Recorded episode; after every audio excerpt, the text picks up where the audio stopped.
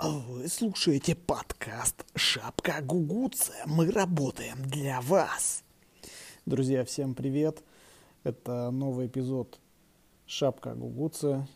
Сегодня в гостях Елена Бизяева, художник. Она закончила кулек, в народе так называемый Пермский институт культуры.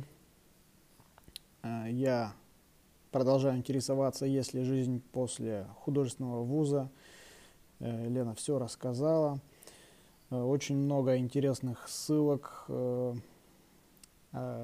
Их вы можете посмотреть под выпуском, все прочекать. Очень полезная информация. Настоятельно рекомендую к просмотру. Конечно же, мы спутали и Штиглица, и Мухина. Это одно учебное заведение. Друзья, кто еще не понял или постоянно путается, это Академия Штиглица, находится в Санкт-Петербурге. Мы, конечно, каемся, что в беседе допущена неточность, но не судите нас строго. Это живая беседа. Вот, что еще хочется сказать, это, я не знаю, какой дубль, я тут недавно взял себе за правило записывать интро перед выпуском. Раньше я делал это прямо в выпуске, без всяких предисловий долгих. В общем, беседа проходила в чайной, не буду называть какая. На фоне звучит музыка, не обращайте на нее внимания. Нас отлично слышно. Я думаю, вам понравится эта беседа, и вы почерпнете для себя что-то новое, какую-то новую информацию. Всем приятного прослушивания.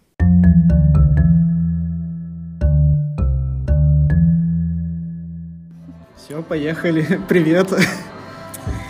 Добрый день. Ну, как дела? Отлично. Ты меня представишь? Да, сегодня у нас в гостях Елена Бизяева. Да. Здравствуйте. Да, здравствуйте. Поговорим сегодня о многих темах, которые будут касаться искусства. Ну, куда же без него, конечно. Куда же без него, да. И какие-то еще сопутствующие. И у меня такой вот вопрос был. Я их, конечно, записывал, но ладно, я уже сейчас не буду ничего доставать. Нет, в общем... я, в принципе, себе тоже какие-то тезисы выделила, которые бы я хотела на протяжении нашего разговора озвучить. Ну, раз я, в принципе, закончила кафедру живописи в том году, вот, являюсь ее выпускницей, то, конечно же, хотелось бы пару слов сказать о кафедре, о такой некой акклиматизации после обучения. Да, вот я как раз об этом и хотел узнать. Есть ли жизнь после высшего учебного заведения? Я помню это состояние на шестом курсе, кстати, когда я встречалась с своими друзьями, которые закончили вот там Суриковку, либо вот даже нашу кафедру, и то же самое говорил, есть ли жизнь, да, там за бортом. Ну, есть, и классная жизнь. Вот. Классная. Что бы я еще хотела сказать? Прям классная, да. Про молодежь творческую в регионе, про объединение союзы и какие, в принципе, у нас возможности есть в регионе в плане организации каких-то там креативных кластеров, либо каких-то туристических пленеров и так далее. Ну, то есть, насколько времени у нас хватит, я думаю, об этом поговорим. Я думаю, успеем. Ну, давай. Так, по поводу кафедры. Вот давай, ты закончила? Вот сначала мне хотелось бы, кстати... Какое учебное заведение? Так, я закончила Пермский государственный институт культуры. Кафедра кулек. Ну что это? Кулек. А вы так, кстати, называете сами? Вы сами называете свое учебное заведение вот этим вот словом? Ну, на самом деле у нас нет такого родства душевного с учебным заведением. Спасибо.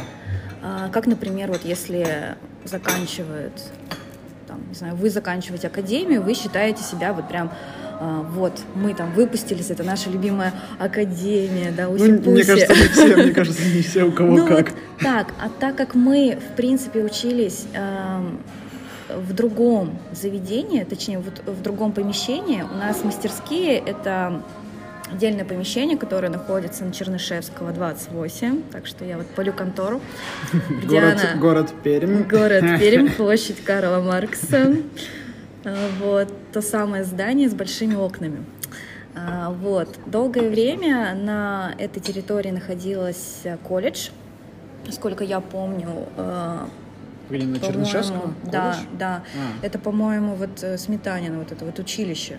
Сначала там было. Но, видимо, из-за того, что детям нельзя находиться там выше 5 этажей или еще что-то. Ну, в общем, забрали помещение и вот передали его кафедре.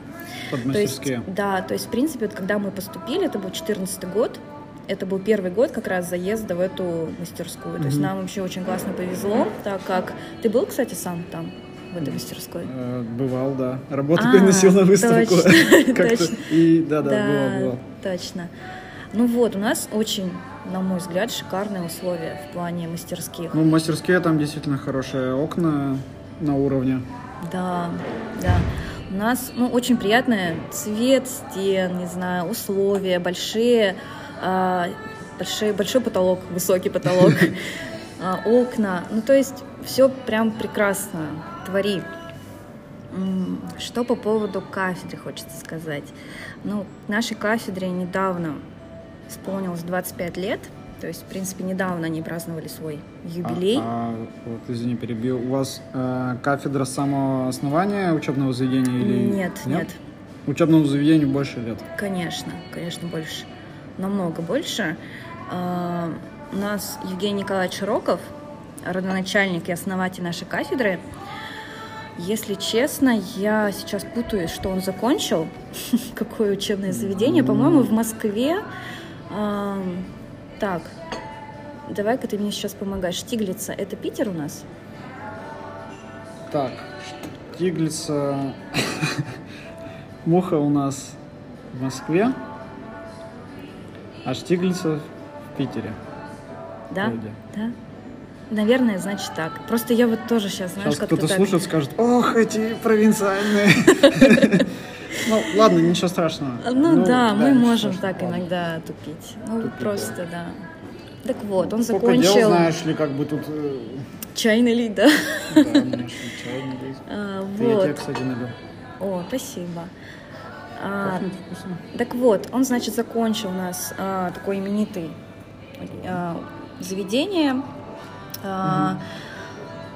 В принципе, биографию его я точно сейчас не буду говорить, но суть в том, что при всем при том, что он получил хорошую школу, да, он был известен в своих кругах и там в Санкт-Петербурге, получается, да, он переехал в Пермь, потому что ему там предложили какие-то хорошие условия, дали мастерскую, то есть вступил в Союз художников. Пермского отделения. Это не было так, что раньше было распределение, его просто определили в Пермь. Слушай, знаешь, может быть. Вот, то есть, да? Опять же, сейчас кто-нибудь послушает, скажет, она выпускница нашей кафедры, что? Ну вот может быть, было распределение. Но прекрасно знаешь, что у него были хорошие мастерские, хорошие условия, у него были госзаказы, то есть он писал портреты, занимался росписью, то есть... Довольно-таки хорошо. И он в хороших отношениях был с ректором. На тот момент я не помню имя, отчество ректора, женщины нашего института. А на тот момент, по-моему, это была академия или институт, в общем. И они как-то так, заобщавшись, поняли, что, в принципе, нужна кафедра. И как Евгений Николаевич оппозиционировал с самого начала кафедру, что он учит не педагогов, да, не для того, чтобы мои выпускники в дальнейшем там преподавали или там занимались какой-то иной деятельностью. То есть у него изначально был я учу портретистов. Вот такой как бы изначальный посыл. И первые его выпуски долгое время обвиняли даже Евгения Николаевича за то, что его первые выпуски были все как штампованные. То есть не было какой-то уникальности в работах. То есть чувствовалась его рука. Ну, возможно, так и было, что Евгений Николаевич прям брал, может, кисть, да, и как это так вот, ну, не могу я на это смотреть, да, и закрашивал. В принципе, я вот сейчас тоже преподаю, иногда тоже вот так вот делаю, а потом такая думаю, ну, зачем ты это сделала? Вот. Об этом позже. Ну, да, об этом позже. Ремарчик. Так вот, и, по сути, вот, вырастило огромное количество портретистов. Я не знаю, когда он сам ушел из преподавания, но вот я поступила, и, в принципе, его уже не было, то есть он не был на кафедре, не преподавал, хотя сам... Ты его не заставала? Да, ну, то есть я его даже лично не видела. На тот момент он уже сильно болел, и он, конечно же, был заведующим кафедрой, да, то есть он сохранился свой статус. Но были заместители его, это вот Валентина Николаевна Соловьева, которая стала в дальнейшем моим и научным руководителем, и руководителем нашей группы, коллектива, не знаю, курса, вот. Ну, что могу сказать в дальнейшем, что кафедра все-таки на какой-то момент отходит от вот этого штампирования, да, от этого сурового стиля, который, ну, да, в принципе, да. так не пропагандировал, а вот само у него шло, Евгений Николаевич, да, что вот суровый стиль, это вот какая-то такая манера тяжелого письма. И мне кажется, что кафедра до сих пор ищет свой какой-то путь. На самом деле они, наверное, так не осознают, что вот мы сейчас ищем свой путь. Но да? Автоматически происходит. Это, да, это какой-то такой процесс идет неосознанно. Но вот я сейчас со стороны вижу, что и художники, и, точнее, и преподаватели, у нас же все пишущие художники, да, там и у вас, кстати, все себя как бы так позиционируют, что вот мы не просто преподаватели, а мы еще и пишущие художники. Ну да, художники, конечно. Вот.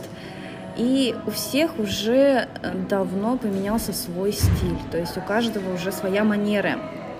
От каких-то времен Евгения Николаевича, ну, я лично уже не вижу в их письме. Ну, то есть есть, конечно же, его ученики, которые сохранили, да, вот эту вот такую жесткую манеру, особый такой символизм. Сохраняют традиции. Да, ну, кто-то сохранил, конечно же, но вот у нас на кафедре, кто преподает, у всех абсолютно разное письмо. И, возможно, в этом есть какая-то такая своеобразие, что ли, поиска. Ну да, ну вот смотри, мы тоже, сколько вот с ребятами уже, я там назаписывал этих подкастов, и тоже все упирается в то, что художник, он всегда по жизни, у него какой-то поиск, путь происходит. И вот еще насчет того, что все одинаково пишут. Вот у нас вот, знаешь, вот есть такая тема, что вот когда ты в академии, ты вот ни вправо, ни влево. Типа, вот когда ты, ну, имею в виду по стилистике, по изложению, типа, вот академизм. А вот когда ты закончил, все, пожалуйста, делай, если хочешь, у тебя за плечами академия, и, пожалуйста, хочешь туда, хочешь сюда. И это тоже как бы поиск. Ну, кто-то может, кто-то не, может и не хочет, или уходить вот от академизма. Кто-то уже, наоборот, в академии, типа, старается там какой-то вольный полет. Я вот тоже помню постановку учебную, ту же двойную какую-то писал, «Обнаженка». И она была довольно-таки крупная, и мне преподаватель тоже... Татьяна Тимофеевна Ничухина сказала, вот ее вот сейчас можно на выставку, вот она вот вообще вот все хорошо, она пятерка, но вот по академии, по академским меркам это 2, типа, все, за такое, ну, говорит, можно выгнать. Мы сами все прекрасно знаем, как пишет Татьяна Тимофеевна. Да, за такое можно выгнать.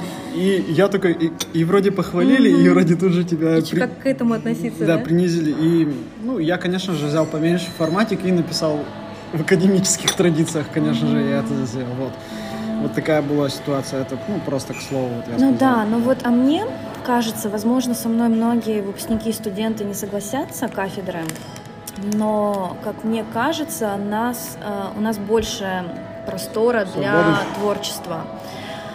Во-первых, это потому, что сами учителя, художники ищут свой путь, то есть они сами как бы вечно лавируют, да. Вот у меня, например, преподаватель... Скоро у нее, кстати, персональная выставка будет Валентины Николаевны, если не было, слушай. Можешь прорекламировать. Ну да, кстати, в доме художника. Посмотрите расписание и найдите, пожалуйста.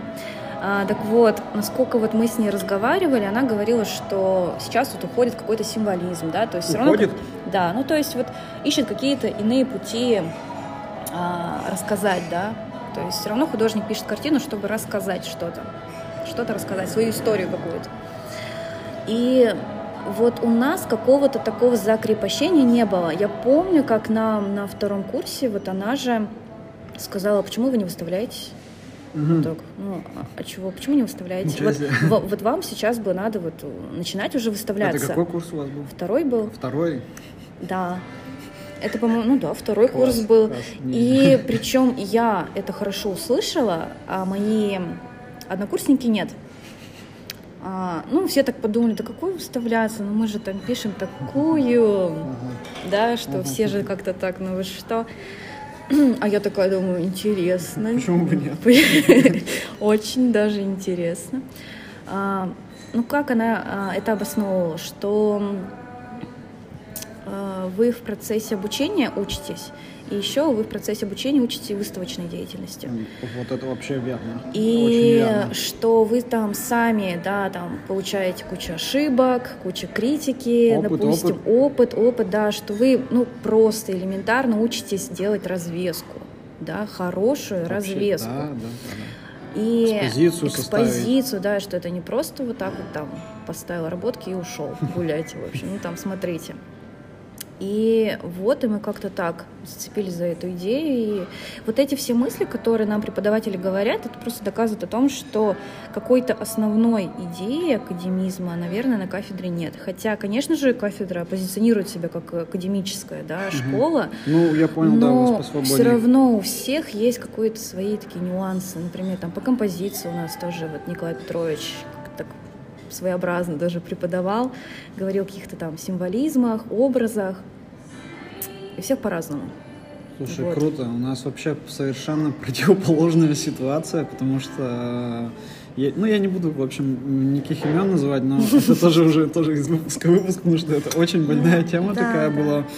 Нам наоборот, типа, да, вы еще студенты, вам, типа, вы не художники, типа, вот вы закончите, и тогда, ну, пожалуйста, да, и тогда выставляйте. Ну, это такой, знаешь, вопрос, это очень... когда художник может назвать себя художником. Вот. И еще дело в амбициях, Я вот тоже, например, почувствовал, что вот какой это был курс второй или какой меня что-то еще там смотивировало, там, почему я-то не могу?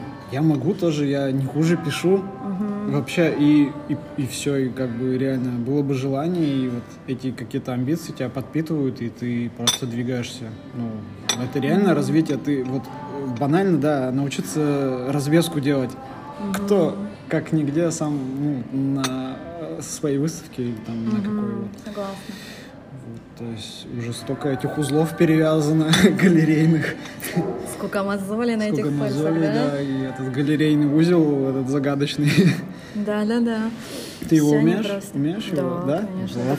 Я столько картин повесила, сколько я работ на себе притаскала. Это вообще, конечно, тоже уже какой-то опыт. Ну вот такое, знаешь, противоречивое мнение о кафедре, что вроде бы, да, это хорошо, но, возможно... Про свою кафедру? Про кафедру свою, да, конечно. То есть у нас, видишь, у нас нет какого-то такого, что это отдельный институт художеств. У нас как бы кафедра художественная только. Может быть, кафедра просто потеряла какую-то опору, основу. Ну, то есть вот Евгения Николаевича не стало. И вот сейчас опоры нет какой-то. И вот она в поисках, и поэтому вот и дает возможность и студентам быть в поиске каком-то таком. Вот. Но считаю, что это плюс, очевидный плюс, потому что, ну, тенденции меняются, все меняется, какие-то запросы общества, да, почувствовать вот художнику вообще, большой буквы самому художнику, вот этот мировой нерв, что вообще актуально в этом мире, да, не быть, как сказать, в танке, да, что ты вроде как бы в танке живешь 6 лет, что-то там, а тебе... потом такой, ой, а что, у нас война произошла, что, я что-то пропустил, да, где солнце, да, ну вот как-то так, чтобы не быть вот как-то замурованным вот именно обучением, но прислушиваться вот к тому, что происходит в мире, в обществе, Вот кафедра это позволяла. Я, конечно же, могу много наговорить вообще про образование Кулька в целом, да, Кулька, потому что образование, сразу скажу, не очень хорошее. Некачественное? Некачественное, абсолютно, и у нас некачественный диплом. Если меня сейчас слышит руководство Кулька, то я как выпускник, держа руку возле сердца, говорю, пожалуйста, исправьте диплом выпускникам кафедры живописи. Потому что вот это вот, ну, несерьезно. Исправить графу. Ну да, ну, во-первых, у нас, например, написано в дипломе, мы просто художник-живописец, станковая у нас живопись. А у нас нету графы, например, педагога, да, и это вообще больная тема. А практика была? Практика была, педагогика была, ну, много чего там было у нас. Вот. Но графы педагога у нас нет, и мы не имеем, в принципе, преподавать.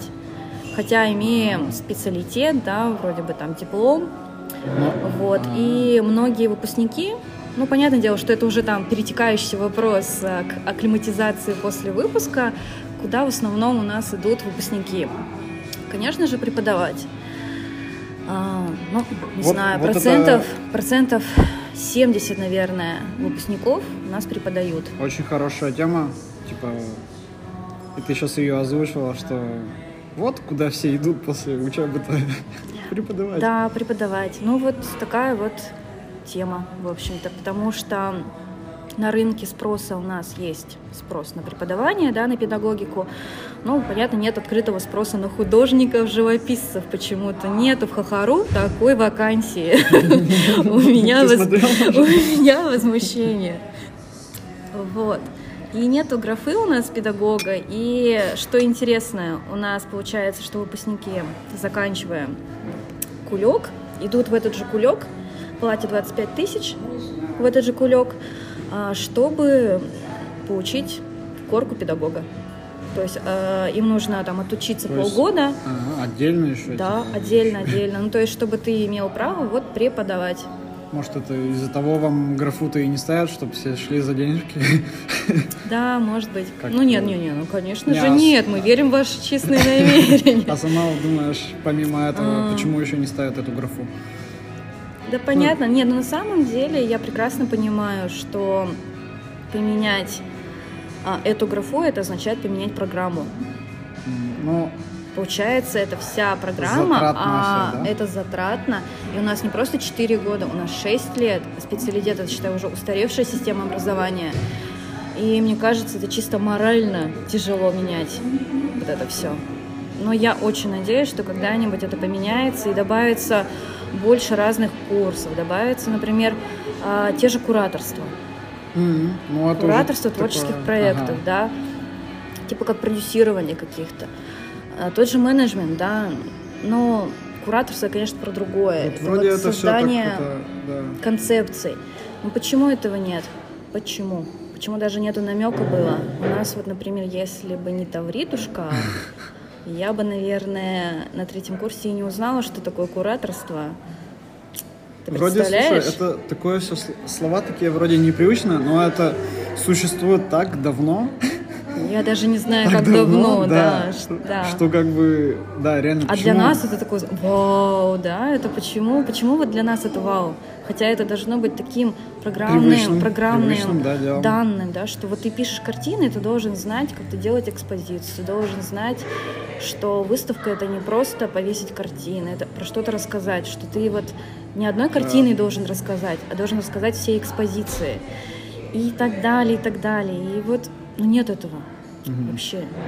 Слова у меня нет. Еще знаешь, вот у вас менеджмент же был, да? У нас чего-то не было. У нас же кулек.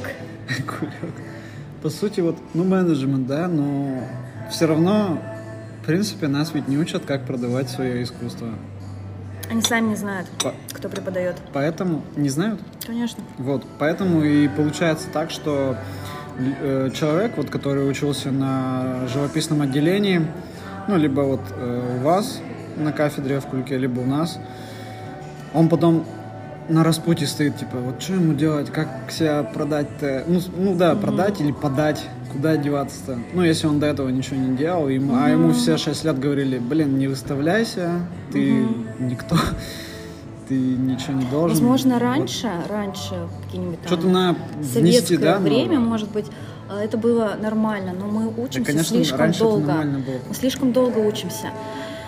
Точнее, не слишком. Может быть, для кого-то, кто-то готов и 10 лет учиться, да, и 20 лет, дайте только учиться. Это нормально, но именно в программе у нас долго, очень долго, 6 лет. И за 6 лет, это практически 10 лет твоей жизни, да. Ну уж извините, жизнь меняется, и за эти 6 лет столько всего меняется. Просто... Плюс училище, если еще есть кто оканчивал. Да, и... Там и меняется мировоззрение на искусство, и на продажу искусства, и на рынок вообще искусства. Сейчас все в интернете. Да, и как бы, а ты, получается, учишься 6 лет, ну, например, на первом курсе одно было, а когда выпустился, там мир уже изменился, уж извините, криптовалюта. Да. Посты продают в Твиттере. Да. И вот как бы вот в танке жить, ничего не зная, даже не выставляясь, не пробуя, ну, это абсолютно, мне кажется, неправильно. В общем, ты за то, чтобы, когда ты студент, пробовать себя в выставках различных? Да. Я вообще, конечно, хочу подрывать студенческие жизни многих, потому что, как сказать, я вот, например... Нельзя слово «бомбить» говорить? Бомбить? Ну, не знаю. Можно, наверное? Наверное, можно. Я считаю, что вот надо пробовать, и пробовать везде, именно в студенчестве. И вот подходя к теме акклиматизация, да, так. Вот, например, последние годы студенчества, например, 5-6 курсы, такие уже старшики. Такие уже, все уже можно, уже на пары не ходить можно. Ну да, но там уже и пар нет, уж извините, да. Вот нужно вообще везде себя пробовать, везде... участвовать, пробовать какие-то сложные проекты, потому что в студенчестве очень много времени на самом деле. Главное его найти. Сразу тебе говорю, и совет всем студентам, кто говорит на 5-6 курсе, что «Ой, это у меня времени нет». Ребятушки, потом времени будет еще меньше. Ох ты как. Ох, да, поэтому вот есть у вас возможность поучаствовать в каком-то конкурсе, узнать, что такое гранты, узнать и как вообще научиться их писать.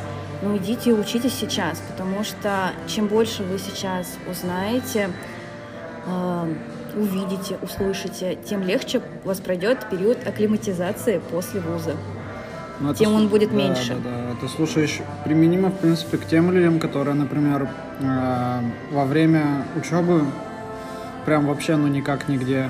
Есть просто люди, которые во время учебы понимают, что это не их, и они там, например, на те же какие-нибудь ноготочки выходят, где деньги приносят вот это дело. А кто-то ведь реально, просто они, 6 лет академии, я буду фитнес-тренером. Ну да. Ну, что-то вот такое. Вот. А те, кто прям нацелен какую-то выстраивать карьерную вот эту лестницу, так оно и есть, то, да, надо в студенческие годы все пробовать. Но это я так, подвожу черту некую. Я согласна, так оно и есть, вот. В общем-то. Потому что студенчество, это, такая золотая пора времени хорошего, активного. И вообще молодежь, творческая молодежь, это очень такая активный возраст, когда очень много идей рождается, которые нужно реализовывать. Да. Потому что если отложишь какую-то идею, которая тебе пришла, то, мне кажется, что скорее всего, ты к ней никогда и не вернешься. Вот это, мне кажется, так. Нет, есть, конечно же, прям человек-кремень, который, что-то задумал, но все равно это воплотит. И это я тоже не исключаю, так что... Вот. Ну, да. Просто суть тогда в том, что... Пробуйте, делайте, ошибайтесь. В любом случае, опыт. Ну вот как на моем опыте было. Ну, я сразу скажу, что я не отличник такой на кафедре своей. Ничем особо не выделялась в плане какого-то таланта живописца. Хотя, кто его знает, может быть, я и отличный живописец, да. Но вот как-то я себя так не проявила на протяжении 6 лет. например, вот даже постановочная работа. Ну, мне было жутко, жутко скучно мне было это писать. Я обожаю пленэры. Просто, ребята, если вы поедете на пленэр, то, пожалуйста, пишите мне, я поеду с вами. Вот, а у нас как-то на кафедре единицы, наверное, людей, которые любят пленэры. И видишь, у нас тоже опять своеобразие какое, что если, например, на кафедре, ну, у вас, допустим, да, это нормально, пленэр, потому что без пленэра... Ну, если честно, тоже не все. Да? Как бы не все. Он как бы он есть, но не так, что прям все поголовно пленэр. Ну, может, это мне просто так казалось. Ой, у нас тут шум, да. Ну, у нас, по крайней мере, вообще... Мало кто любит пленэры, хотя я считаю, что для художника пленэры это очень важно. Ну, считаю, за счет пленэра можно вывести и узнать все вообще, ну, так, что, ну, что это есть. Реально расширяет кругозор. Вот, и я, в общем-то, пленэрщик. Если есть такая профессия, круто, то я буду пленэрщиком. Свободный пленэрщик. Да, да, да. Вот. О чем я, кстати? Ты помнишь мою? Про то, что у вас на кафедре... Что? Пленэр не любят. А что было до этого? Я там говорила о чем-то. Ай, перемотаем. Ну, так я, короче, так теряю свои мысли. Чтоб тебя позвали на пленэр. Ну, в общем, зовите. Продолжим тему. Нет, я знаю, что хотел сказать, что художники, они делятся, те, кто работают чисто в мастерской, и то, например, вот это я хотела сказать. Спасибо. Что на кафедре у нас изначально же как портретная мастерская, а это означает, что у нас студийная, да, живопись. Мы, в принципе, не вылазим. И у нас Евгений Николаевич не был любителем пленэров, то есть он спокойно мог писать задники пейзажа, да, мастерской. И, может, даже если ты видел работы Широкого, то у нас они такие...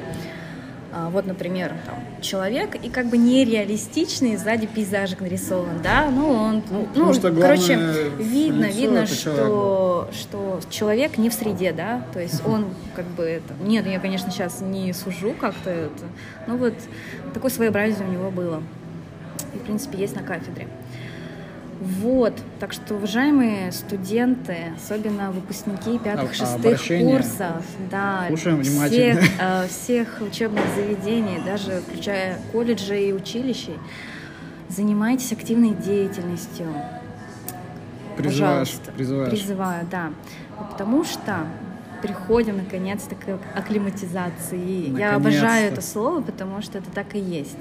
Это очень тяжелый процесс, вообще после выпуска. И ты это тоже почувствуешь, это сейчас и так это, типа, да, вот быстрее бы диплом написать и все. На самом деле, кайфуй пока от этой возможности, что ты вот сейчас вообще пишешь. Ну, у меня так все процентно разделено, я и кайфую, и бешусь, и стороплюсь, и все, короче, все в одном флаконе. Вот. И опять же, да, если вы как-то активно себя раскрыли, у вас... Вообще, в принципе, есть любовь получать знания, да, ну, что-то новое. Это очень-очень важно сейчас, ну, в такой тенденции современной. Потому что же сейчас огромное насилие этой информации, да, везде. Она так и льется со всех сторон. И да, и можно долго говорить о клиповом мышлении, да, что у нас у всех такое... Клиповом, да. Да, спасибо. Да. Ну, просто учитесь. Учитесь новому, не зацикливайтесь и не будьте в танке. Потому что вот у меня сейчас, сколько, 5 месяцев прошло? Ну, 5,5 месяцев завершения после кафедры. Диплома? Да. Мы же в октябре закончили. Поэтому и 5,5. Ну, я так считаю, потому что мы диплом в октябре получили. Ну, почти полгода. Да, ну как-то так. И как полет? Ну, во-первых, сначала желание куда-то себя просто деть. Просто куда-то деться, потому что первый год у нас тяжелый был. Это октябрь, это конец года. Найти работу очень тяжело в конце года. В принципе, найти работу, которая бы тебе нравилась, еще труднее. А найти работу, которая тебе нравится в карантинный коронавирусный год, еще и еще труднее. Квест такой. Найти работу. Вообще, да, это было просто такое прям...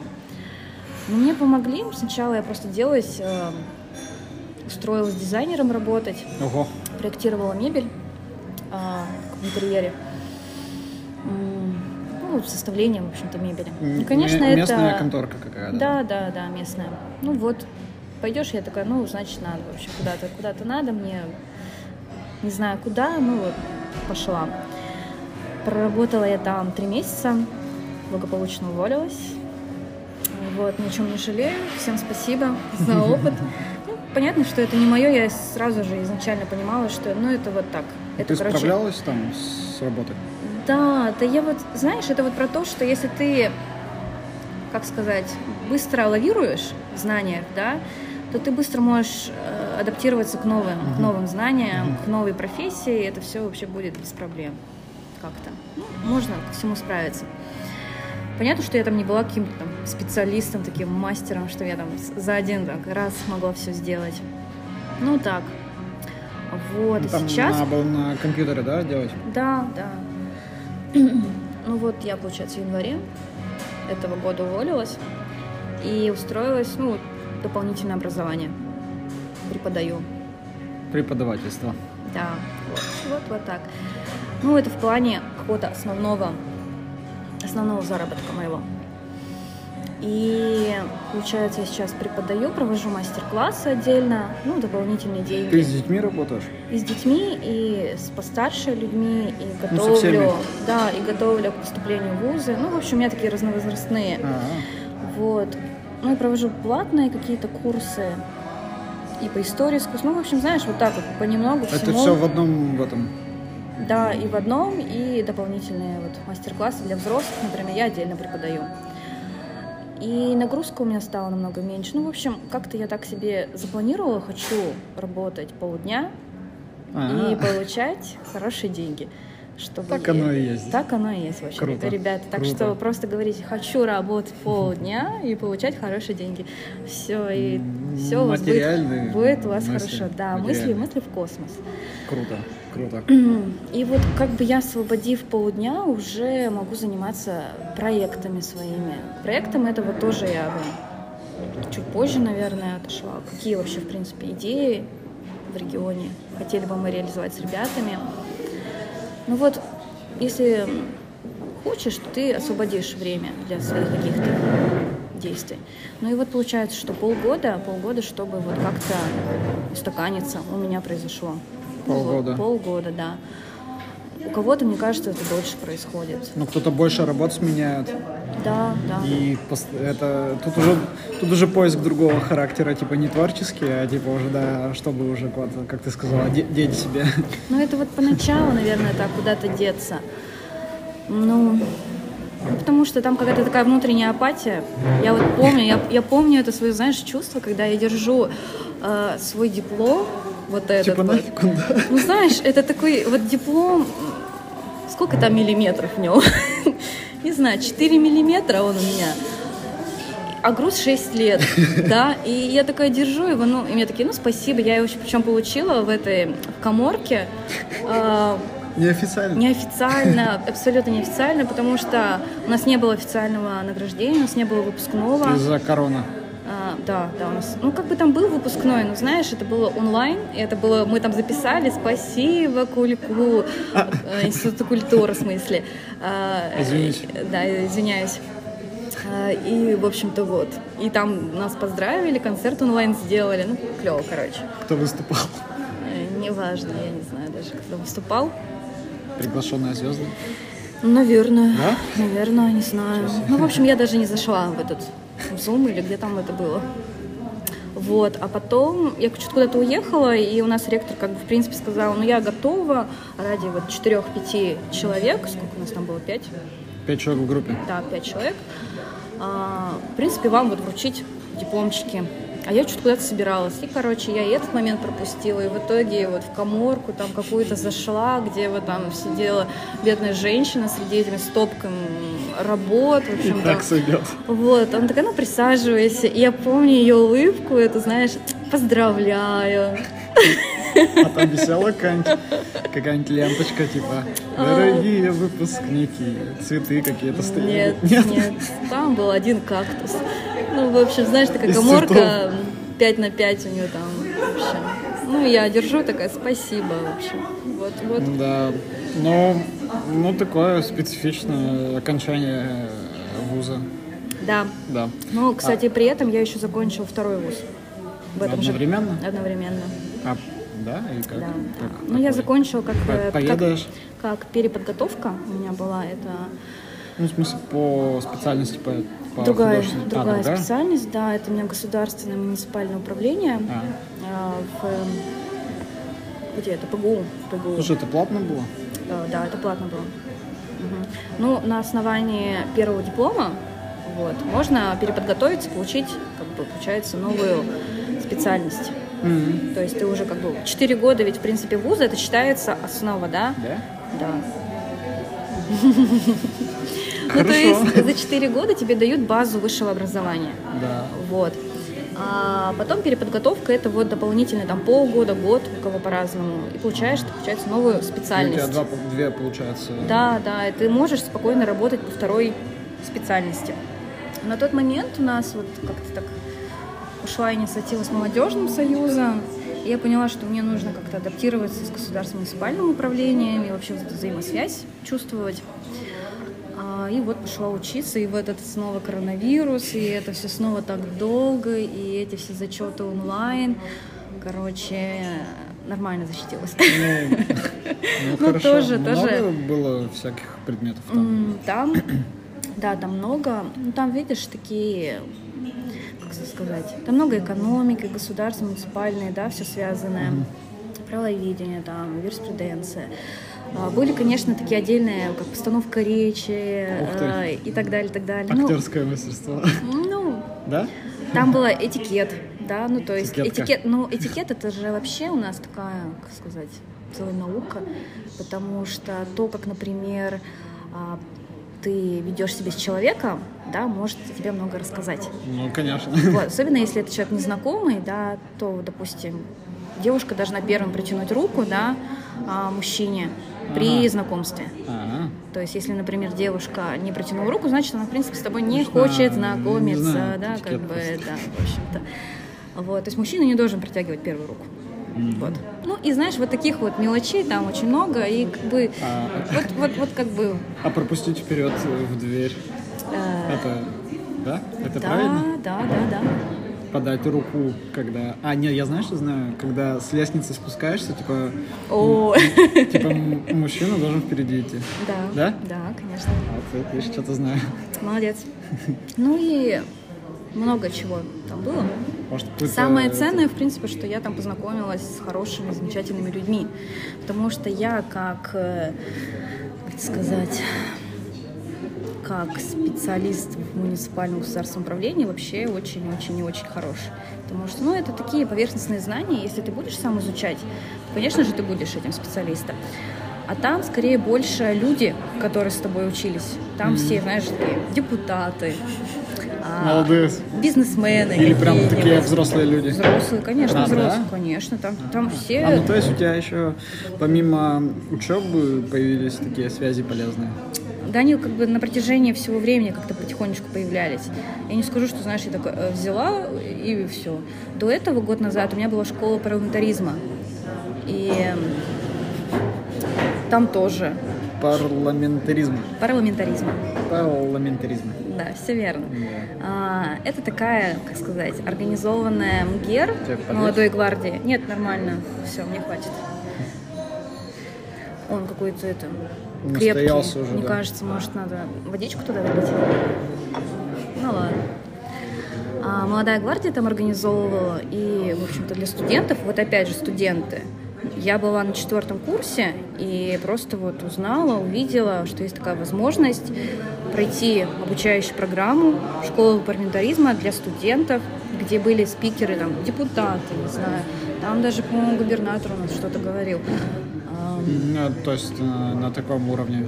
Да, то есть выйти просто из своей зоны комфорта, мастерских, да, просто посмотреть на мир иными глазами, с точки зрения тех же управленцев. Ну, не говорить о том, что, ай, да вот они там все виноваты, да, вот мы, вот они там нам деньги не выделяют, стипендия-то у нас плохая, и, в общем-то, вот так далее, так далее. Самому, да, там а вот просто поразбираться самому, да, как это на самом деле происходит, вообще очень полезно. И вот студенчество вам на это, что время, возможность и возраст. Ну, знаете, когда тебе, сколько там, 20 лет, да, 21 это реально... стоит того, чтобы идти и не стесняться тупить. Потому что чем старше ты становишься, тебе тяжелее тупить. А ты тупишь все равно. Потому что где бы ты ни был, новые знания, и ты все равно не понимаешь с первого раза это все, и ты тупишь, но стесняться уже стыдно. Ой, в смысле стесняться, тупить уже стыдно. Ну, и стесняться, да. Ну, знаешь, вот спрашивать. Да. Это же как бы так очень характерно для молодежи, что молодой человек не стесняется спрашивать, да, потому что он знает, что я еще молод, я только учусь, в общем-то. Вот. И это нормально. А почему-то, когда люди становятся старше, они считают, что ну вот, мне уже там 30, и как-то... Что-то я спрашивать буду. Не, я до сих пор обо всем всегда спрашиваю. Если мне что-то непонятно, я максимально стараюсь. Вот, это потрясающе. Уловить. Ну, потому что я знаю, что если ты, например, сейчас не спросил, то потом ты можешь думать, блин, так, а что? У меня был такой случай, я не помню, сколько мне было, но я была мне лет 16 было, 17. Какая-то была очень важная лекция, и я стеснялась спросить. Я там с самого начала чего-то не поняла. И это начало понеслась, и я всю лекцию не поняла, а потом завалила, потому что не поняла, потому что не спросила. И все, я себе дала зарок, что я буду спрашивать, пофиг, что я покажусь глупой, и пофиг, если даже человек, лектор, говорил 10 раз, он мне скажет, ну ё-моё, еще раз говорю, все отлично, пускай говорит. Тут уже, кстати, да, уже на совести того, кто тебе ответит или нет. Спросить ты спросишь, а тут другой еще вопрос. Ну, знаешь, за спрос денег не берут. Ну, так вот. Вот, ну, и вот этой вот фразочкой я сейчас руководствуюсь везде, потому что если есть возможность спросить, написать спрос человеку... Спрос не берут, это хорошо. Да, за спрос не берут денег, ты спросишь, и если человек адекватен, особенно даже если ты сам адекватно спросил, он сказал, что ну вот такая ситуация, но не понимаю я... Поймите, простите. Да, ну, в общем, вот, школа парламентаризма была, потом... Сколько она длилась? Это было где-то 3 месяца. 3 месяца буквально погружения, а потом дается направление для вступления в молодежный резерв Пермского края. Ну как это? Рекомендация скорее. Понятное дело, что ты в молодежный резерв можешь вступить только с высшим образованием, а там были все студенты, в общем-то, да? Что он дает? Молодежный резерв? Да. Возможность вступить в молодежный парламент. Молодежный парламент у нас бывает разного уровня. Это региональный и городской, да, уровень, ну если так грубо говорить. Понятно, что в городском меньше там людей, да, набирается. Тоже есть, конечно, свой конкурс. Но и это вообще уровень. Хочу сказать, что у нас молодежный парламент очень хороший и очень такой активный. У нас активно развивается молодежная политика в Пермском крае. В принципе, это можно понять по каким-то форумам, по каким-то... Они какие-то инициативы поддерживают? Да, поддерживают. И выдвижение инициативы, какие-то законотворческая деятельность парламентаристов молодых. А смотри, они могут повлиять, да, на какое-то, на принятие какого-то закона или еще что-то? Ну, на какого-то закона, если закон принят, то он принят, да? То есть все, на этом как бы точка. А вот предложить какие-то улучшения или... Но они могут, да. Да, это хотел узнать. Ну, это уже иная законотворческая деятельность, то есть ты тоже как бы должен уметь правильно лавировать словами, знать, какой пункт лучше изменить и обосновать. Ну, то есть это вот тоже своя наука. Так вот, о чем я? Школа парламентаризма была? Да, что вот было там у меня, потом было вот могу. Параллельно были очень многие курсы. Вот прям, ну, много курсов было. Ну, ты прям вообще напиталась вот этим всем? можно не, больше... Не, ну я считаю себя наполненным человеком. Ну, я говорю...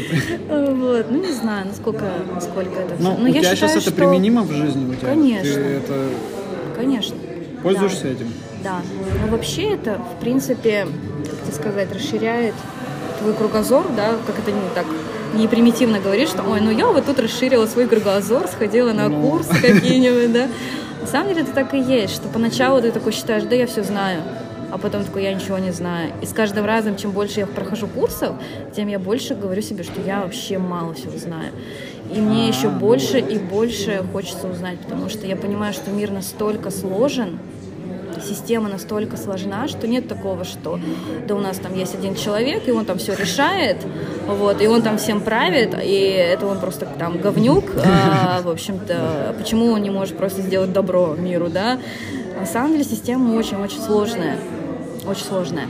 И вот эти механизмы, они тоже интересны, как ими манипулировать, как лавировать.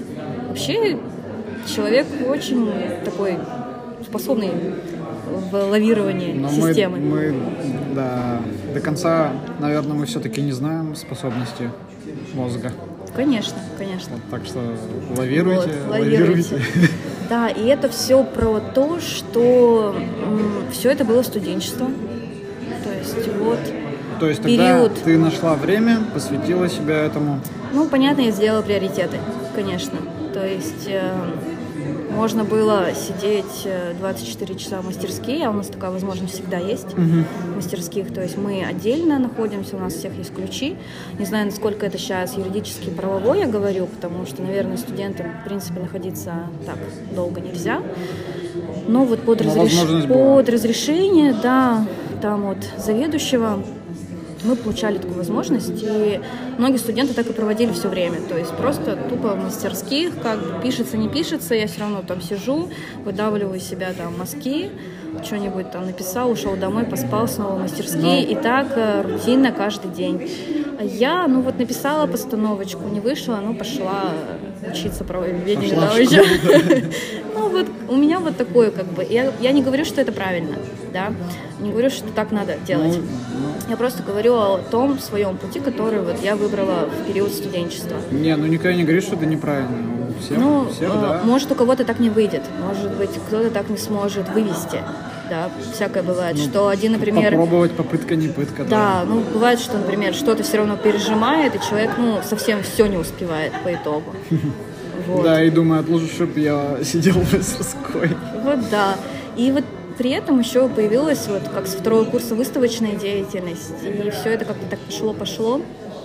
И как-то мы сидели на пятом курсе и подумали, а почему мы не общаемся с Академией ваяния и зодчества? Опа, опа, пошла тема. Опа, да, кстати, между прочим. Очень прикольно было, что вот такое сотрудничество. И когда вот были встречи Молодежного союза, я, в принципе, я ощущал, что мы как-то так объединились. И типа вот эта сила молодежная. Ну, он ходит как такой у нас... Такой, да. Да. Ну, мы все знаем, какой он. Но, тем не менее, я почувствовал, что да, какой-то коннект пошел, да? Да. И он хоть, может, и не на каком-то высоком уровне, но он уже такой весомый, можно сказать, что мы что-то тут можем уже собраться, что-то обсудить. Пошел, да. Да, вот. Сейчас еще хотел спросить, вот ты преподавать в Кулек не хотела вернуться? Преподавать? Да, преподавать. Ну, во-первых, там, во-первых, ужасная зарплата. Все понял, можно не продолжать. Да, ну то есть мы же все понимаем, зачем люди идут преподавать... В частные. Нет, преподавать имеется в виду вузы, да, в колледжи, какие-то такие заведения.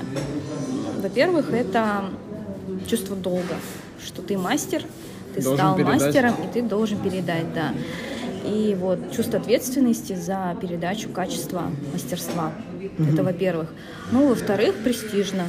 Как бы либо ты в какой-нибудь студейке зарабатываешь 50 тысяч, да, ну, какая-то там на отшибе. Либо в Академии 6, да. Либо в Академии 6. Ну вот, а в академии. 6? Ну, я не знаю, ну там 10, 13. Ну, сколько там ставка? От квалификации, наверное, зависит. Не, я ну, вот ставка, не знаю. Ну, минимальная ставка, по-моему, 12 тысяч у нас, да.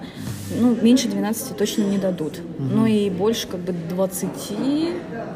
Я не знаю, правда. А отдача все равно должна, мне кажется, такая. Не знаю. Не знаю.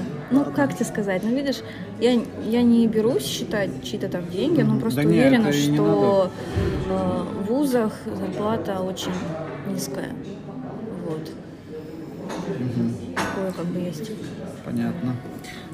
Так вот, у нас там логически перерастал разговор про молодежный союз. Да. Вот хотелось тоже поговорить. Ой, ну это знаешь, вот смотри, сейчас час прошел, а про молодежный союз это еще разговор на час. Ну можно что-нибудь сейчас раскрутить? Под конец, я уже думал, мы где-то в середине об этом. Ну ладно, да, что-то вот как-то долговато. Про молодежный союз в городе Пермь. Как обстоят дела? Сложный вопрос.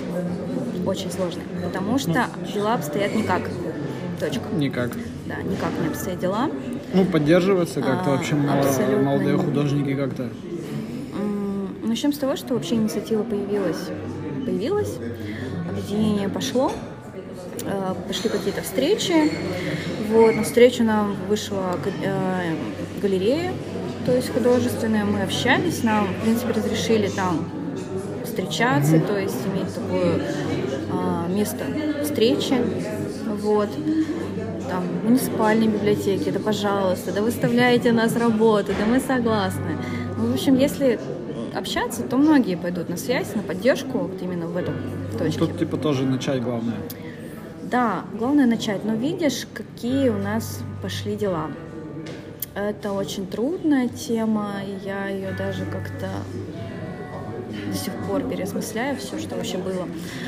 У нас была выставка «Поток» на заводе Шпагина. И в Чусовом. Да, я была в Чусовом. Ну вот, в Перми у нас была выставка, и после нее очень было много критики в сторону Союза, ну, то есть в сторону организаторов. Вот. Довольно-таки прям много. И... А критики конструктивны или прям такой хейт какой-то такой непонятный? Ну, как тебе сказать, люди, которые это говорили, они из Союза художников были большого, да, то есть, не знаю, насколько это был хейт, но хейт это был. Это был хейт. Да, но они считали, что это конструктивно, вот. Но потому опять же, в Союзе в большом. Опять же, видишь, как это все происходит. Критику нужно давать только тогда, когда ее готовы воспринимать. Да, и если ты готов своей критикой поддержать. То есть вот как это должно происходить по-нормальному. Ты, в общем... Если что-то предлагаешь, типа сделай. Да, ну вот смотри, ты, например, что-то там совершил, тебе человек критикует, говорит, ну знаешь, вот у тебя там что-то неправильно, исправь но ты вот исправь вот это, и будет намного круче, лучше, и в принципе ты вот молодец, вот, но вот если бы ты вот это изменил бы, то вышел бы вот так-то.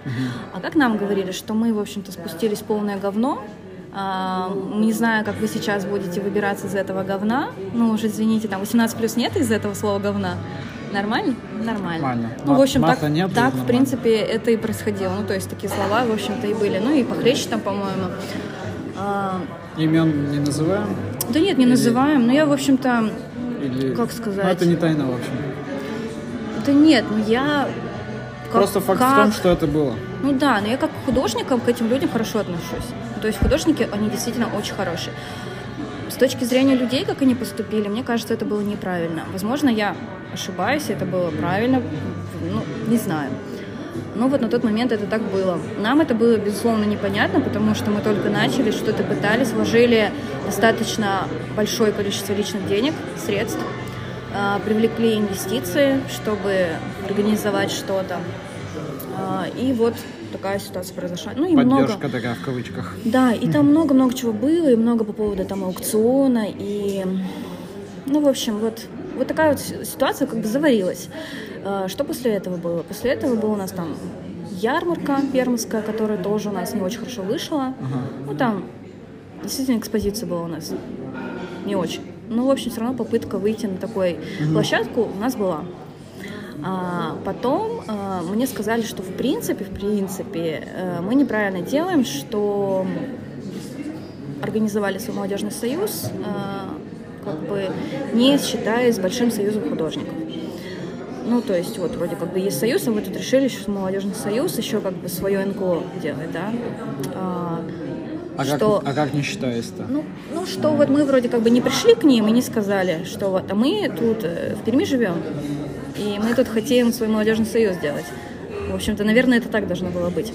Я не знаю, как это правильно. У них была проблема в том, что им не сообщили?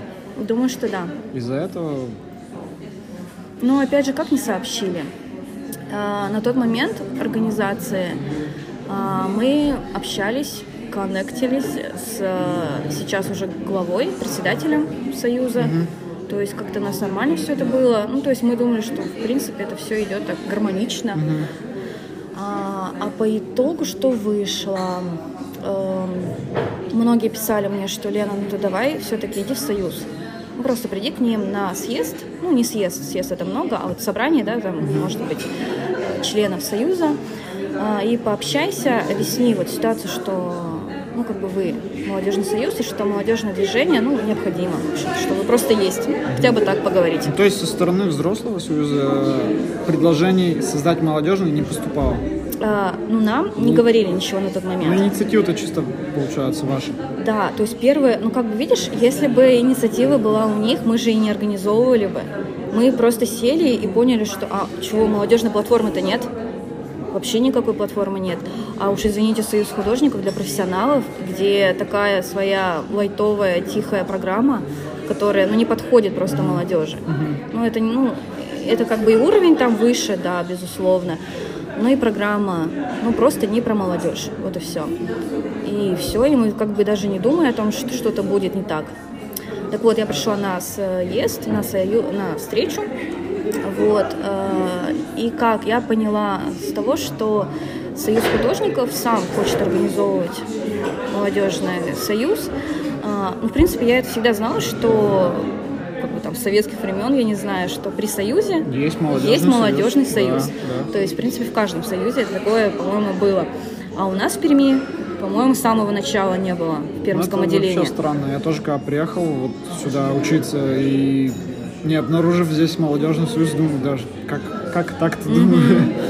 Вроде у кого-то тоже были какие-то потуги там сделать молодежный, но это все заканчивалось на уровне... Начала, да? Да. Или там доходило дело до каких-то бумаг, и как бы, ну и все заглухало. В общем, какой-то такой поддержки тогда и не было. Ну вот я, как сказать, я вообще никого не хочу обвинять, потому что все уже прошло, все уже, что было, то было. И, в принципе, ну вот... Ну, сейчас вот на какой стадии? Никакой. То есть я говорю, что вот на встрече Союза мне, в принципе, сказали, что у нас вот вроде есть своя инициатива, что у нас есть желающие люди в Союзе, кто хочет организовывать, и они уже вроде начали организовывать свой молодежный союз. И что, когда я пришла со списком вас всех, вот, я там зачитала этот список, ну, чтобы они убедились, что все действительно там, в академии учатся, да, что это не просто какие-то там... С улицы ребят, да. Что все действительно, ну, с хороших школ наших пермских. Все-таки, все, как бы мы знаем этих ребят, все хорошо.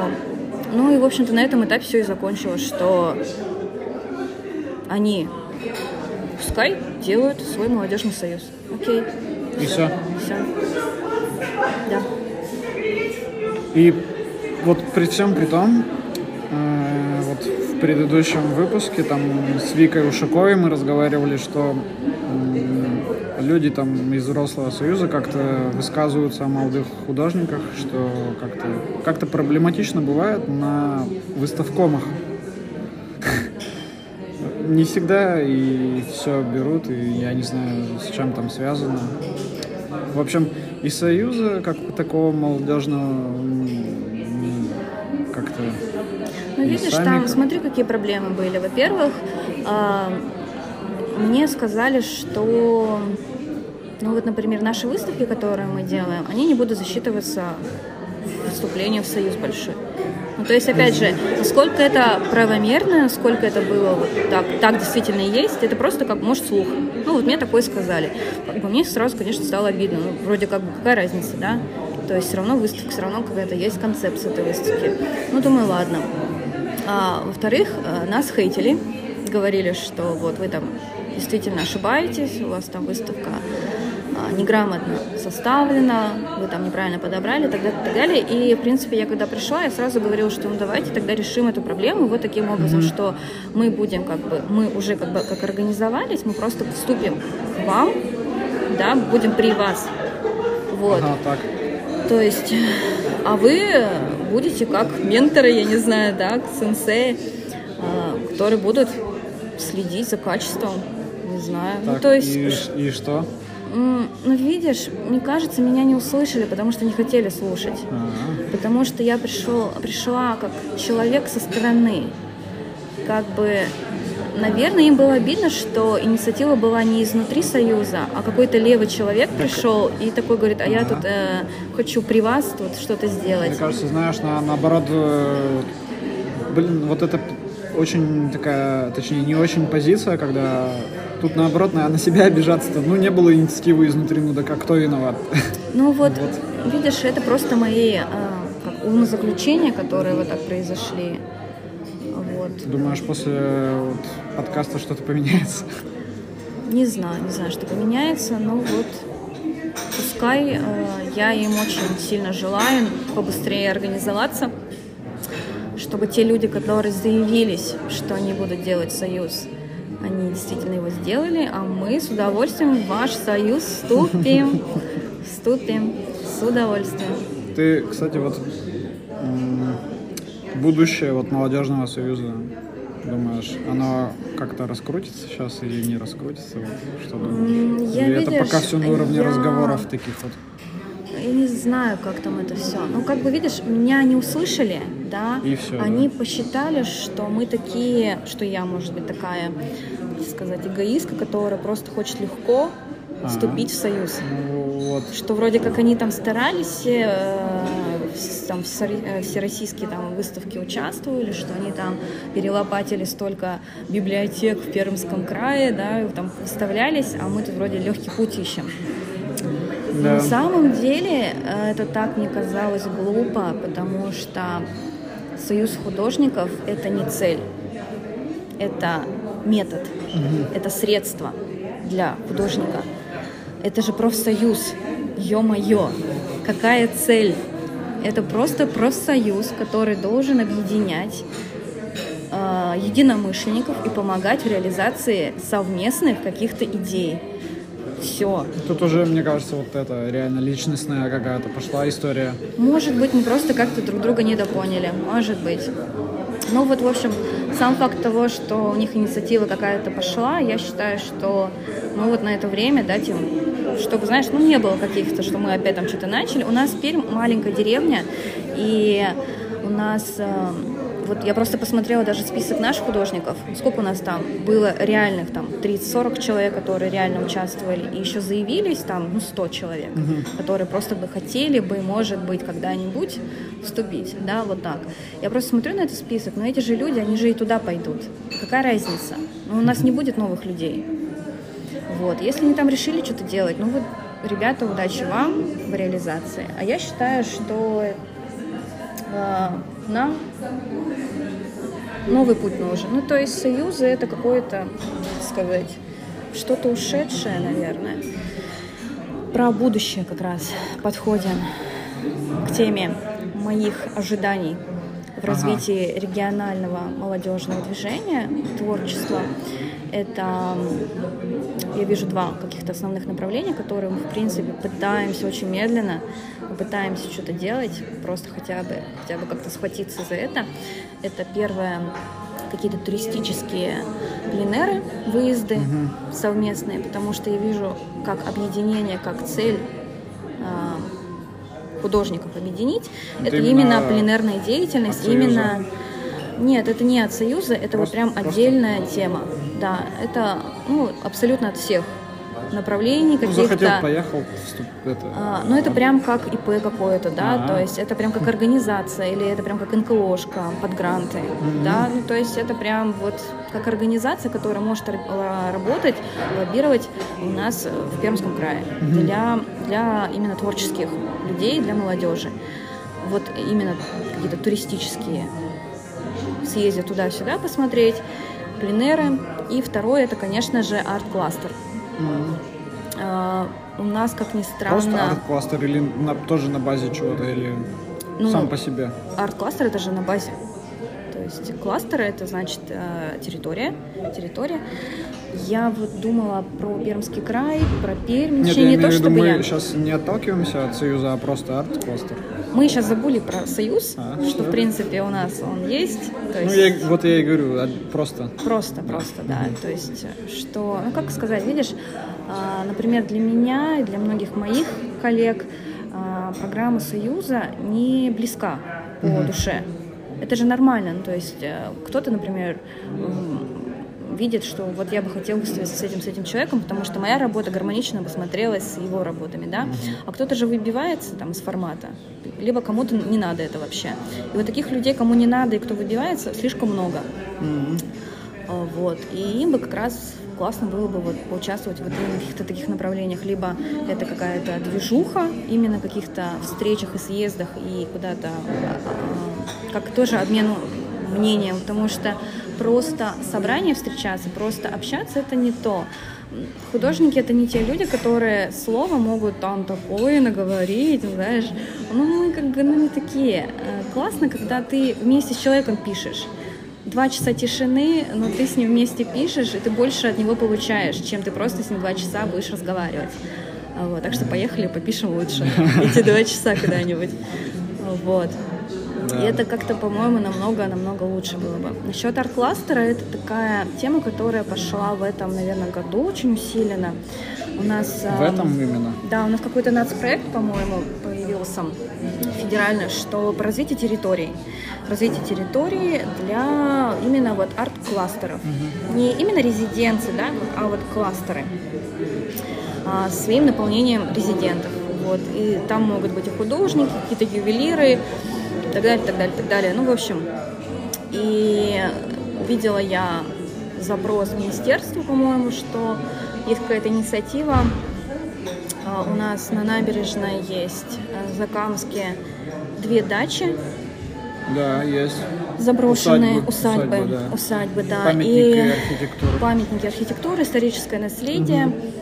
И вот на базе этих усадьб сделать академическую дачу. Великолепно. Вот, великолепно. Но это, я так поняла, только просто инициатива, ну просто как бы хочу, да, ну как я считаю. И вот мы сейчас вот с девочкой, которой я познакомилась, заканчивая МАГУ, то есть малого академии госуправления, все как-то медленно, но пытаемся найти эти варианты, лавируем, потому что есть очень много конкурсов, как ARTPLAY, мастера гостеприимства, где учат, набирают команды и помогают с финансированием. Вот. Ну, было бы очень круто заиметь вот такую вот арт. HD. Ну, хотя бы, знаешь, я все время слышал. Не ездить в Москву, да, причем как бы я видела условия, которые есть в Москве, вот на дачах, да, Репина. Ну, я не знаю, желают лучшего, конечно, эти дачи. Понятно, что там атмосфера. Там же люди ездят за атмосферой, за то, что... За общение. Там же много очень художников приезжает. Да, очень круто. Художникам вообще мало надо, мне кажется, чего. Общение, место и еще хотя бы чуть-чуть еды, пожалуйста. Чуть-чуть, да. Хотя бы немножечко.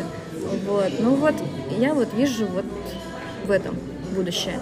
Как бы, потому что просто союз организовать, чтобы встречаться, делать выставки, ну, мне лично уже скучно. Мы попробовали, как это будет. Мы видим, что активность, ну, на именно организации выставок совместных низкая.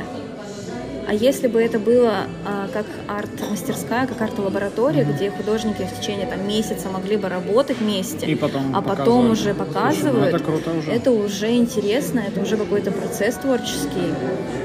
Вот, то есть я бы хотела вот такой замутить. Это, ну, реально интересная штука. Да. И про вот эти дачи ты мне сказала, угу. То, что прям из них арт-резиденции какие-то, да? Арт-резиденции или... Да, все тоже мне... Новости встречаются, что их там отреставрировать все хотят, еще mm-hmm. что-то. Ну, видишь, мне кажется, будут какие-то особые такие юридические проблематики с mm-hmm. этими зданиями, mm-hmm. так как это историческое наследие, и их там... трудно реставрировать, потому что их нужно по-особенному реставрировать. Ты видел, в каком состоянии не просто заколотить, так скажем, да? Да, да, не просто. Вот, не знаю, насколько это будет реалистично. Проще, наверное, построить новые будет. Да, блин, вообще. Но если их восстановят, очень здорово будет. Ну, там выход такой к набережной, да, да, очень да, круто. Да. А одна находится вообще на территории бывшего детского лагеря. Угу. Вот, так что, наверное, юридически по-любому будут какие-то штуки. Ну, все на самом деле решаемо. Так, конечно, решаемо. Главное, вот инициатива и уважаемые меценаты, спонсоры. Если обратите вы случайно внимание. Решили включить этот подкаст и перелистали на 1 час 12 минут. Ой, ничего себе. Танька Дыма будет прописать. Да. То, пожалуйста, не забудьте про художников региональных. Пожалуйста, да. Проспонсируйте наше творчество, а мы вам ответим добром. Вот. Кстати, у нас очень хорошие меценаты есть в Перми. Угу. Они есть. Они есть. Они очень много. Здорово. И они есть. Вот в этом я вижу некое будущее развитие в плане молодежного творчества в Перми и Пермском крае. Давай сейчас про союз закроем. Я последний вопрос задам. Ты сама хочешь во взрослый вступить в союз? Взрослый? Да. Ну, в смысле, вот да, обычный союз. Ну, вот видишь, я не вижу смысла в этом пока. Вот. Просто... Ну, то есть... Как? Мысли-то? Ну, будем честны, зачем люди вступают все туда? За мастерскими? Статус. Ну, наверное, да. За мастерскими да. За то, чтобы встать в очередь и ждать, пока там кто-нибудь сдохнет. Извините, я не грубая, просто это факт. Ну, это факт, да. Вот, встать в очередь, ждать там долго, статус, ну да, что ты это не просто там какой-то художник, ты еще в Союзе, ты еще бесплатно можешь в галерею ходить. Вот. Просто если ты видишь, вот как я, например, вижу в чем-то еще, в каких-то... Все, пора. Ага, да, все, будильник поставила. Ну, есть еще минут 15.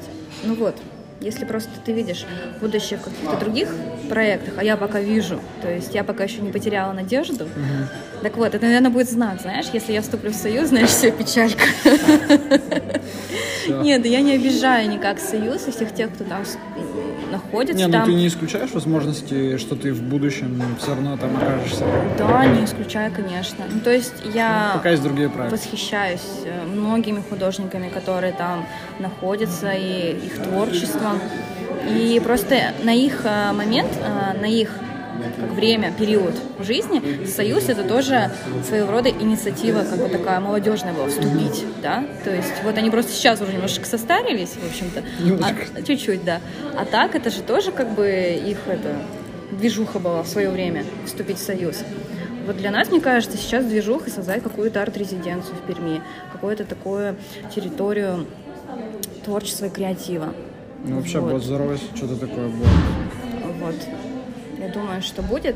Ну, вот смотри, ты про вот, какую-то арт-резиденцию говорила, где все бы работали, а потом бы по итогу выставку сделали. Это по сути, те же творческие дачи, только вот немного на такой да, ну, молодежной... Да, ну, ты знаешь, может быть, Винзавод, свободные мастерские? Нет. Нет? Нет. Вот знаешь, мастерские? Вот, уважаемые художники, я вот, например, смотрите, сейчас говорю ARTPLAY, Винзавод. Ну, не, я это все знаю, но да, там... да. Ну, ладно, все. Но вот просто... Нет, в смысле, я площадки эти знаю. Просто площадки. Да, просто. Вот, пожалуйста, ты имеешь в виду, что там предлагают какие-то... Просто, пожалуйста, поизучайте хотя бы для себя. Вот не надо потом ныть, что как бы, ой, да ничего у нас нету. Так вы же ни хрена не изучали ничего. Винзавод. У нас есть классные программы там, как свободные мастерские. То есть понятно, что там есть конкурс. Художники приезжают, и у них есть возможность писать там очень полезная информация, кстати. Картины писать. Там есть своя школа кураторов, то есть там же ты можешь встретить куратора, это который вот на всех тебя... этих площадках. Да, который тебя заметит, а это очень важно в Москве, если тебя заметит куратор. Это значит, что ты можешь попасть на хорошие выставки, а если ты тебя еще заметит, а если тебя еще заметит какой-нибудь галерист, ну, волну ломает. Галерист, то это еще круче. Это очень круто. Да, потому что у нас есть там типа галерея Марии Гисич или там еще какие-нибудь очень шикарные галереи, которые, в принципе, простой смертный туда не попадет. Но кто его знает, да? Кто его знает, если вы сами не попробуете. Особенно опенколы. Ты знаешь, что такое опенкол? Открытый разговор. Ну ладно, типа пространство открытого. Вот. Что там происходит? Ну давай, рассказывай. Выставки, которые проводит куратор, например, вот в Москве там, если запланирована какая-то выставка какого-нибудь там всероссийского уровня, и куратор набрал какое-то определенное количество работ, он уже знает изначально, что у него будет, но он открывает пространство свободное для размышления. Работа нескольких художников. Не то чтобы работ, скорее всего, опенколы — это про перформативные и инсталляционные практики. Mm-hmm. Так. То есть это, скорее всего, про эту песню. Но может быть и про картину, может быть и про традиционную, да, работу. Но не факт. Там, нет, ну там надо читать правила, да, то есть что именно. У нас очень много опенколов, и просто вот художники говорят, а как вот попасть на тот или иной уровень, да, как вот попасть там в Москву, как попасть в Питер, в ту там струю, не знаю. Так вот вам опенколы. Пишите проекты свои. Слушай, и продвигайте их. Да, продвигайте. Обратите внимание и меценаты, а художники обратите внимание на площадки. Слушай, да. В PERMM есть что-то подобное? Конечно. Кстати, рекламирую. PERMM открывает сейчас, знаешь, даже... Да, я знаю, да. Да? Да. Ну, ты скажи. Ой, ну давай ты сейчас что-нибудь поговорим немножечко. Я найду прям вот этот вот текст, который... Очень классную вещь они сейчас делают. Кстати, PERMM тоже как бы не то чтобы славится, но известен тем, что у них тоже очень много опенколов бывает на выставках. Бывает очень много. Странно я сказала, конечно, но... Ну там бывает. Суть-то такая же, которую ты сейчас и говорила, что нужно представить какой-то проект, и они в течение года будут выплачивать, если ты выиграешь по 20 тысяч вроде в месяц. Ты про это? Про стипендию, да? Да. На стипендию. Да. Или еще какая-то есть программа? Да, есть стипендиальная программа музея PERMM и фонда Норпексаль. Да, да, я про это. Да. Там Черкунов спонсором выступил. Ну да, мы его очень, очень любим за то, что он хотел сделать когда-то культурную столицу. Да. Ну вот смотрите, уважаемые художники, прием заявок с 10 апреля по 10 мая. Тема конкурса этого года — почва. Условия участия, в принципе, вы можете посмотреть на сайте музея. Там очень все подробно расписано. Угу. Да, слушай, крутая штука. Ну, вы смотрите, для художников Перми и Пермского края. То есть иногда вот мне очень обламывает, что, например, многие конкурсы только для тех, у кого есть прописка в Перми. Просто вот тупо, потому что у тебя нет прописки, ты не можешь участвовать в том или ином конкурсе. Да, меня, знаешь, тоже это, ну, как обламывает. Вот, например, идет выставка молодежная от Московского союза, и только могут участвовать только москвичи и Московская область. Ну вот. Это вот про историю Союза. Про вот если вы там следите за где же они там находятся, это Союз художников, как это выставочный зал у них там называется. Ну, в общем, вот у них такая история, что к ним это только ты вот эти... про Мясницкую или что там? Мясницкая там Глазунова находится. Ну, я просто про то, что у них есть свои творческие эти молодежные выставки раз в год, да, или там два раза в год, как они там делают, раз в год, по-моему, и все, да, на этом. Ну, большая она такая. Ну, да, и то есть вот попадешь туда, и сразу же можешь в Союз художников вступать, вот, и... А я говорю про другие возможности, про то, что у нас очень много классных галерей есть. И, кстати, я бы, наверное, даже дала список классных галеристов и кураторов. Ты можешь, и вообще в принципе, мне скинуть, и мы потом образовательных программ, потому что я их сама собирала в течение 6 лет. Круто. Вот. И я вообще очень люблю людей, умных, красивых и талантливых. Хороший у тебя спектр. Ну да, да, вот такая я. Ну потому что, вот опять же, Таврида, ты же сам ездил, ты сам прекрасно знаешь, как порой много может дать неделя на Тавриде.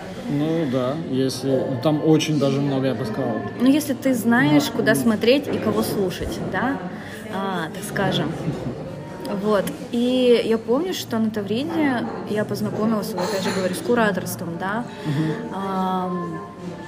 Это же вообще просто у меня мир рухнул. Я просто узнала то, что, оказывается, действительно так давно было. То есть это же уже старая такая тема. Вот. И вот, опять же, я узнала про много галеристов. Вы просто смотрите списки, какие у нас есть. У нас есть топ там, галерей. Да. Ну, ты этим списком можешь поделиться? Конечно, могу. Мы, говорю, в описании можно его написать? Да. Можно, можно. Топ, попозже. Топ-галеристы, да. Да, конечно, попозже. Сейчас я не напишу. Топ-галеристы. Ну вот галереи. Ну вот опять же, мне, конечно, нравится ARTPLAY, Винзавод своими программами. Что есть? У нас есть образовательная программа MosArtSchool. MosArtSchool? Да, да, да, спасибо. Вот так она и звучит. Очень много бесплатных программ. И вот почему-то очень многие пугаются слова «бесплатная программа», потому что считают, да мне сейчас там зальют какую-то хрень. Какую-то дичь, а я вообще-то так-то и не хочу это знать. Ну, уж извините, на самом деле там очень классные программы. Просто даже хотя бы то, как запечатывать. Ты вот знаешь, как запечатывать картины? Ну, уже знаю. Для дальнейшей, дальней транспортировки. Например, ну, если отправить в другой город хотя бы, как минимум. Не ну, в другую страну. Я уже знаю, да. Вот. Ну, это... Не, сейчас, конечно, много... всяких вот этих видеороликов и на ютубе везде можно посмотреть, но... Просто ну, таким... вот такие площадки сразу же дают очень много нюансов, то есть там тебе человек говорит, что... Ну, не, вот если есть такие люди, так, то это так, хорошо. Там, у него там своя вообще, в принципе, есть, допустим, компания, которая занимается транспортировкой, ну и он еще вот так вот. Слушай, я что-то натыкался на таких людей, которые именно... Они за рубеж транспортируют. Ну, может быть, они тоже за рубеж это делают. Ну. Кстати, тема искусства за рубежом – это вообще другая тема. О, это... Но хватит нам на сегодня, я думаю. Слушай, ну это реально это очень много обширных тем. Да. Ну, вообще региональное искусство очень-очень сильно отличается, конечно же, от московского и питерского. И у них своя история и свои пути развития. Ну, мы, в принципе, и коснулись про это сегодня нормально, думаю, размотали. Ну как размотали там? Ну сразу же такая-то по скрипту. Надеюсь, что никого я не обидела своим разговором. И если даже вы думаете, что я говорю про вас, не думайте, я говорю не про вас. Не, это не про вас. Пожалуй, все. Все, Лен, спасибо тебе большое, то, что согласилась записать в этом чудном месте. Да, музыкальное сопровождение. Да. Посмотрим на монтаже, как оно все будет. Представляешь, если не будет слышно ничего? Будет. Ну ладно. Ладно, всем спасибо, до новых встреч. Да, всем пока.